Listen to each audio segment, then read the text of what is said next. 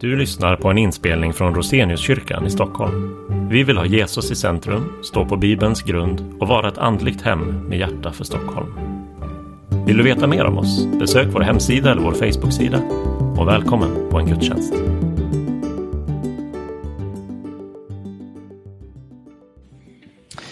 Vi står upp och lyssnar till dagens heliga evangelium. Som är hämtat från Lukas evangeliet kapitel 1, vers 39 till och med 45. Vid den tiden bröt Maria upp och skyndade till en stad i Juda bergsbygd. Där gick hon in i Sakarias hus och hälsade på Elisabet. När Elisabet hörde Marias hälsning spratt barnet till i hennes moderliv. Hon blev uppfylld av den helige Ande och ropade med hög röst. Välsignad är du bland kvinnor och välsignad är din livsfrukt. Men varför händer detta mig, att min herres mor kommer till mig? När ljudet av din hälsning nådde mina öron spratt barnet till i mig av glädje. Och salig är du som trodde, för det som Herren har sagt dig kommer att gå i uppfyllelse. Så lyder det heliga evangeliet. Lovad vare du, Kristus. Vi ber. Ja, Herre Gud, vi ber att du ska eh, komma till oss här idag och eh, komma din heliga Ande rör vid våra hjärtan och visa oss på samma sätt som Elisabet att det är du som är vår Herre och att du har kommit till jorden för vår skull. Amen. För en månad sedan, den 18 november, släpptes en uppdaterad version av singeln Three Lions, mer känd som Football's Coming Home, lagom i tid för årets upplaga av fotbolls-VM. Och den här sången släpptes första gången 1996 och eh, har blivit en slags inofficiell nationalsång för det engelska fotbollslandslaget. Och eh, den ursprungliga versionen från 96 innehöll frasen 30 years of hurt never stopped me dreaming. Alltså 30 år av smärta fick mig aldrig att sluta drömma. Och eh, det här har nu uppdaterats till den nya versionen.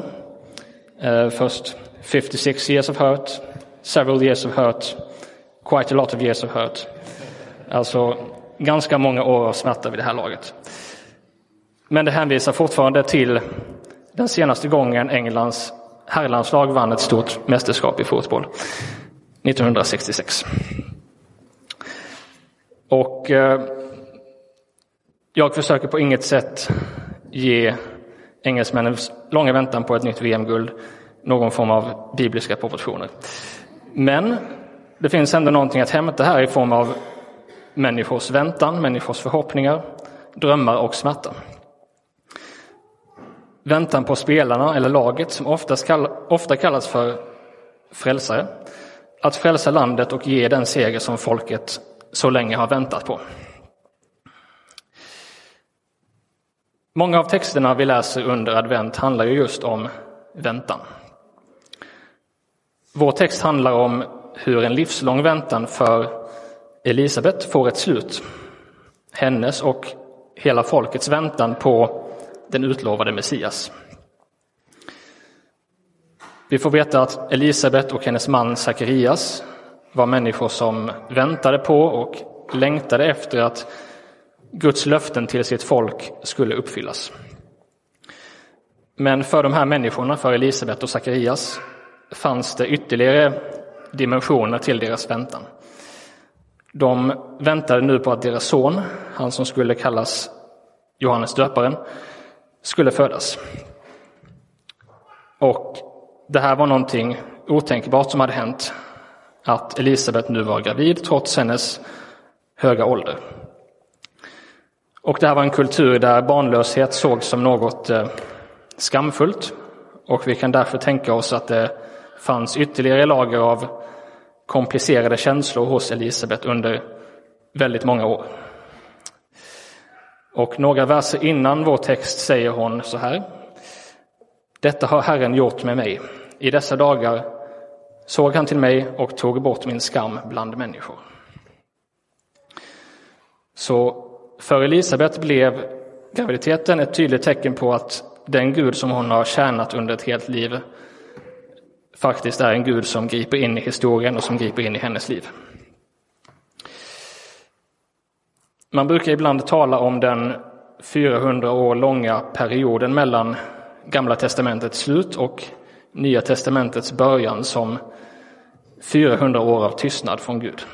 Mellan Gamla testamentets sista profetbok, Malaki, och Johannes döparen som alltså snart skulle komma.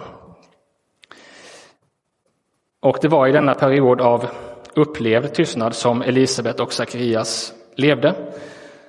Och vi borde uppmuntras av deras uthållighet i väntan på Gud. Kanske styrktes de av ett löfte från Gud i just Malaki, där det står Se, jag ska sända min budbärare och han ska bereda vägen för mig. Och Herren som ni söker ska plötsligt komma till sitt tempel, förbundets sändebud som ni längtar efter. Elisabet och Sakarias såg framför sig ett löfte som fortfarande väntade på att infrias av Gud, som något som skulle avsluta den upplevda tystnaden från Gud. Också här med facit i hand förstår vi att orden i Malaki pekade framåt mot de två barnen som nu finns i Elisabets och Marias magar, alltså Johannes och Jesus. Berättelsen om Elisabet som vi läser här ska sättas in i en större berättelse om folkets väntan på Guds rike. Och svaret på denna väntan ska just komma in i världen. Vi här idag vet att vi befinner oss på andra sidan om dessa händelser. Jesus föddes, Jesus dog och Jesus återuppstod. Därmed är Guds rike nu här. Jesus Kristus är Immanuel, Gud med oss. När vi nu talar om Guds rike används ibland uttrycket redan nu, ännu inte för att beskriva hur Guds rike genom Jesus gjort sitt intåg i världen samtidigt som världen fortfarande inte är hel utan väntar på Guds slutgiltiga räddning. Och vi vet att det är en utmaning att leva i den här spänningen eftersom det handlar om hur vi lever som frälsta syndare i en fallen värld. Och när vi ser krig, miljöförstöring, skjutningar och hat, då är det svårt att undvika att fokusera på världens trasighet. Så det är uppenbart att Guds rike ännu inte är här fullt ut. Men som motvikt mot detta har vi vår text idag. Det är en text utifrån ren glädje över vad Gud gör och har gjort i Elisabets liv, i Marias liv och för Guds folk. Och det är på så sätt en text som andas ett redan nu-perspektiv på Guds rike. Det här var ju ett ögonblick då Guds frälsning var nära förestående. Och vi som trots allt lever efter dessa händelser har också anledning att känna samma glädje som Elisabet gjorde över vad Gud har gjort och vad Gud kan göra. Verserna innan vår text är den berömda beskrivningen av hur ängeln Gabriel berättar för Maria att hon ska bli mamma. Och dessa verser avslutas med Marias ord Jag är Herrens tjänarinna. Låt det ske med mig som du har sagt.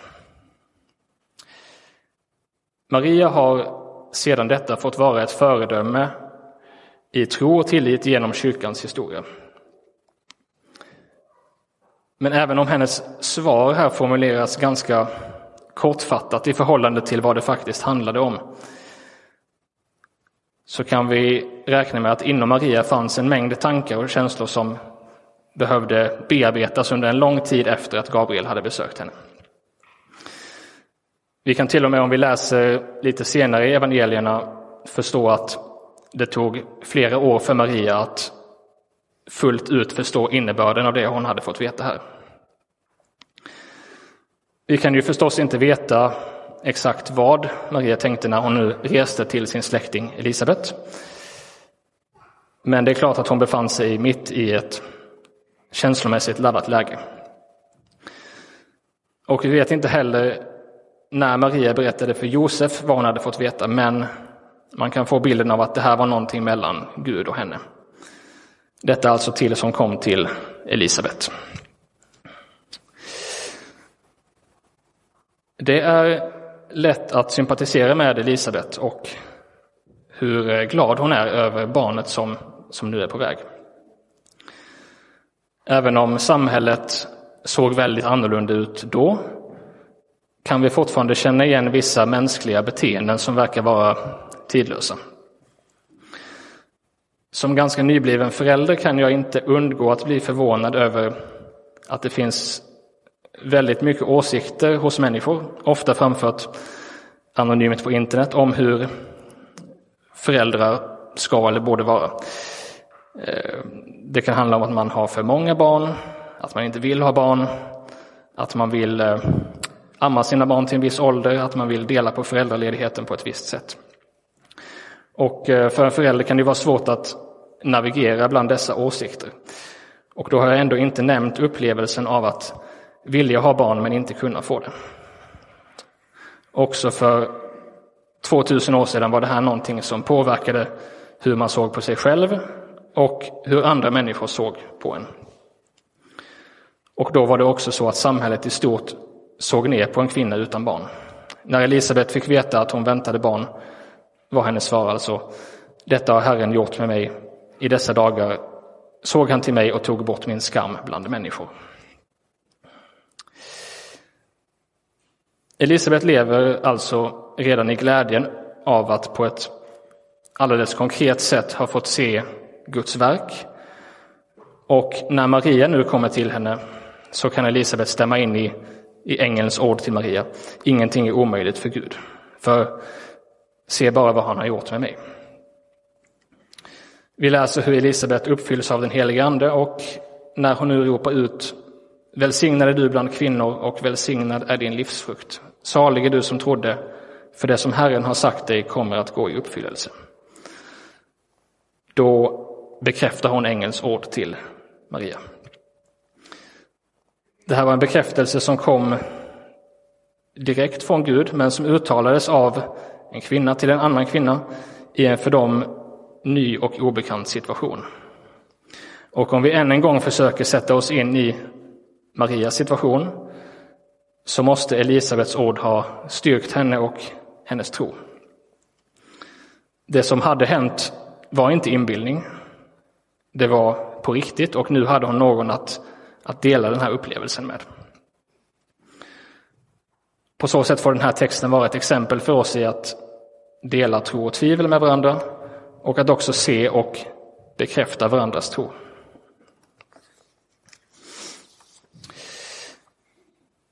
Elisabets graviditet stärkte hennes förtroende till Gud och på ett mänskligt plan stärkte den också hennes självförtroende gentemot de människor som tidigare hade sett ner på henne för att hon inte hade några barn.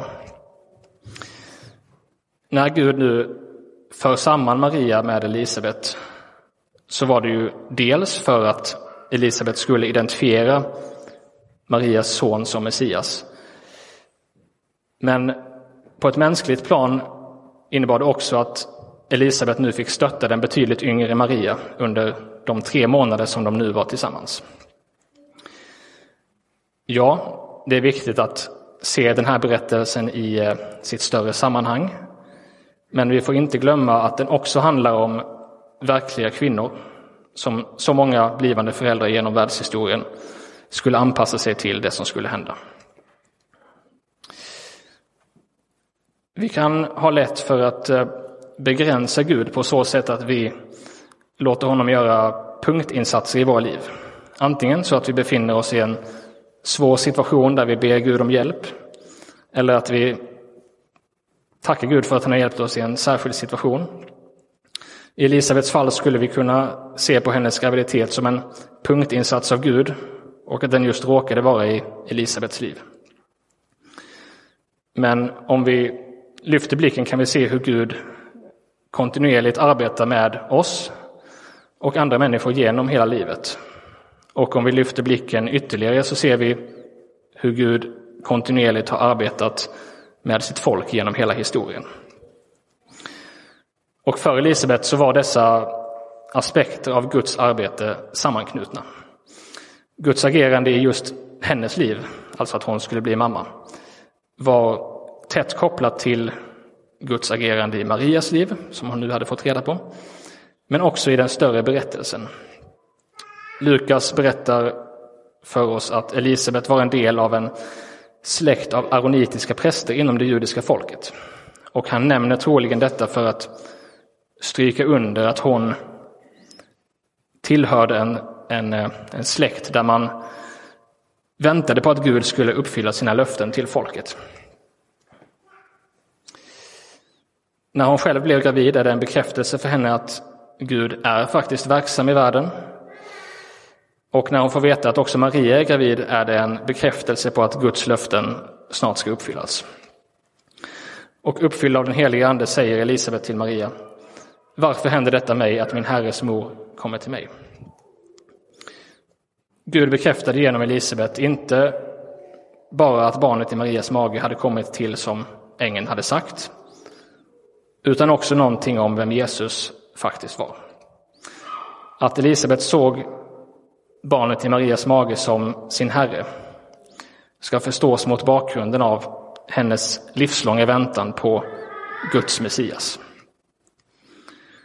Och det är dessa ord som placerar mötet mellan Elisabet och Maria i sitt större sammanhang, både för dessa två kvinnor och för oss. Genom hela historien har Gud valt ut vanliga människor till att förmedla hans ord till världen. På Gamla testamentets tid spelade profeterna en alldeles speciell roll som Guds språkrör, där de på olika sätt förmanade och byggde upp Guds folk. Men när Elisabet träffar Maria verkar profetrösten alltså sedan länge ha tystnat. Det har noterats att Elisabets ord till Maria var de första profetiska orden som kom till en människa i Nya testamentet. Efter de 400 år av väntan sedan profeten Malaki. Om vi kommer ihåg situationen som Elisabet och Maria faktiskt befann sig i visar vår text en, ett djupt personligt tilltal från Gud. Det kan ibland kännas som att också vi lever i en lång period av väntan på det Gud har sagt ska hända. De bibliska profetrösterna tystnade för 2000 år sedan och sedan dess lever vi i en ny period av väntan. Som Elisabet väntade på Messias ankomst väntar vi på hans andra ankomst. Elisabet och många andra personer i Bibeln får vara en förebild för oss i uthållig väntan på Guds löften. För även om vi vet att Gud har gett oss den helige Ande som en hjälp och tröst i denna väntan kan vi nog känna en sorg över att den typ av direkta manifestationer av Gud som vi möter i Bibeln och också i vår text kan kännas avlägsna idag. Men då ska vi komma ihåg att Elisabet levde ju större delen av sitt liv under de så kallade 400 åren av tystnad. Men att hon trots detta bad, väntade och hoppades på Gud. Hennes föräldrars generation hade också väntat och samma sak med deras föräldrars generation. Väntan på Guds Messias hade förts vidare genom generationerna. Att just Elisabet fick se Gud träda in i världen tar inte bort det faktum att det i generationerna före henne hade funnits mängder av människor som väntade på Gud, inte fick se det Elisabet såg, men ändå troget höll ut i väntan på Messias under hela sina liv. De 400 åren mellan Gamla och Nya testamentet blev en tid av väntan, en väntan på att Gud än en gång skulle gripa in i historien. Men det var inte så att Gud tog sin hand från världen. Precis som, som Gud leder människors liv idag och genom historien ledde han dem då. Just efter vår text hittar vi Marias svar på Guds tilltal i det som kallas för Marias lovsång. Det är tydligt att Maria och också Elisabet såg dessa händelser som det länge efterlängtade svaret på deras väntan. Marias lovsång innehåller orden Han har tagit sig an sin tjänare Israel och tänkt på att vara barmhärtig mot Abraham och hans barn till evig tid, så som han har lovat våra fäder. Också Sakarias lovsång lite senare innehåller liknande ord. Han har visat barmhärtighet mot våra fäder och tänkt på sitt heliga förbund, den ed han gav vår fader Abraham. Att det här är reaktionen från människor som har levt genom en lång period av upplevd tystnad är helt otänkbart. Om de inte hade levt med en grundläggande förhoppning om att Gud en dag faktiskt skulle uppfylla sina löften. En uppgift vi har som kristna är att hålla hoppet vid liv. Hoppet om att Gud än en gång kommer att uppfylla de löften han ger oss i Bibeln. Det handlar om att Jesus död och uppståndelse är ett fullbordat faktum som verkligen ger oss nytt liv. Att Jesus kommer att återvända vid denna världs slut. Det är på detta vi och världen nu väntar. Och att vi i vår väntan med allt vad den innebär har fått en helig ande som gåva från Gud. Inte bara för att hålla ut i väntan utan också för att ge hoppet vidare. I eh, C.S. Lewis bok Caspian, prins av Narnia, så får de fyra barnen från vår värld komma tillbaka till Narnia och eh, upptäcker då att det har gått mer än tusen år sedan de var där senast. Tiden fungerar annorlunda i Narnia. Under den här tiden har minnet av talande djur, lejonet Aslan och eh, hoppet om att Aslan en gång ska återvända nästan gått förlorat. Men hoppet om att han en dag ska återvända har också förts vidare genom generationerna av vad man skulle kunna kalla för en underjordisk rörelse. När prins Caspian träffar några av dessa, det råkar vara en talande grävling och två dvärgar, frågar en av dvärgarna vem tror på Aslan nu för tiden? Och Caspian svarar jag, och om jag inte hade trott på honom förut så skulle jag tro på honom nu. Alla de som skrattade åt Aslan där hemma skrattade också åt sagorna om dvärgar och om djur som kunde tala. Ibland har jag faktiskt undrat om det verkligen fanns någon som Aslan. Men å andra sidan har jag också undrat om det verkligen fanns sådana varelser som ni. Och ni finns ju. Som kristna är vi kallade att vara Jesus lärjungar även i tider av väntan och uthållighet. Även i tider av utmaningar och även i tider då Gud kan kännas långt borta. En konkret utmaning i att leva i ett sekulärt samhälle är att det kollektiva minnet och den kollektiva förväntan på Gud gradvis går förlorad. Vi talar ibland om att man som kristen ska vara beredd att lida för eh, evangeliet. Men en grundläggande förutsättning för att man ska vilja lida för evangeliet är att hoppet och väntan på Jesus hålls levande också i perioder av relativt lugn. Världen längtar efter något att hoppas på. Och kanske är det nu i jultider som detta som tydligast bubblar upp till ytan. Lyckligtvis handlar inte målet för vår väntan om ett VM-guld i fotboll. Våra behov sitter betydligt djupare än så och Gud har mött våra behov när han kom till världen. Elisabets uthållighet får vara en förebild i denna väntan och hennes glädje inför Jesus ankomst får vara en förebild i glädjen vi nu faktiskt lever i.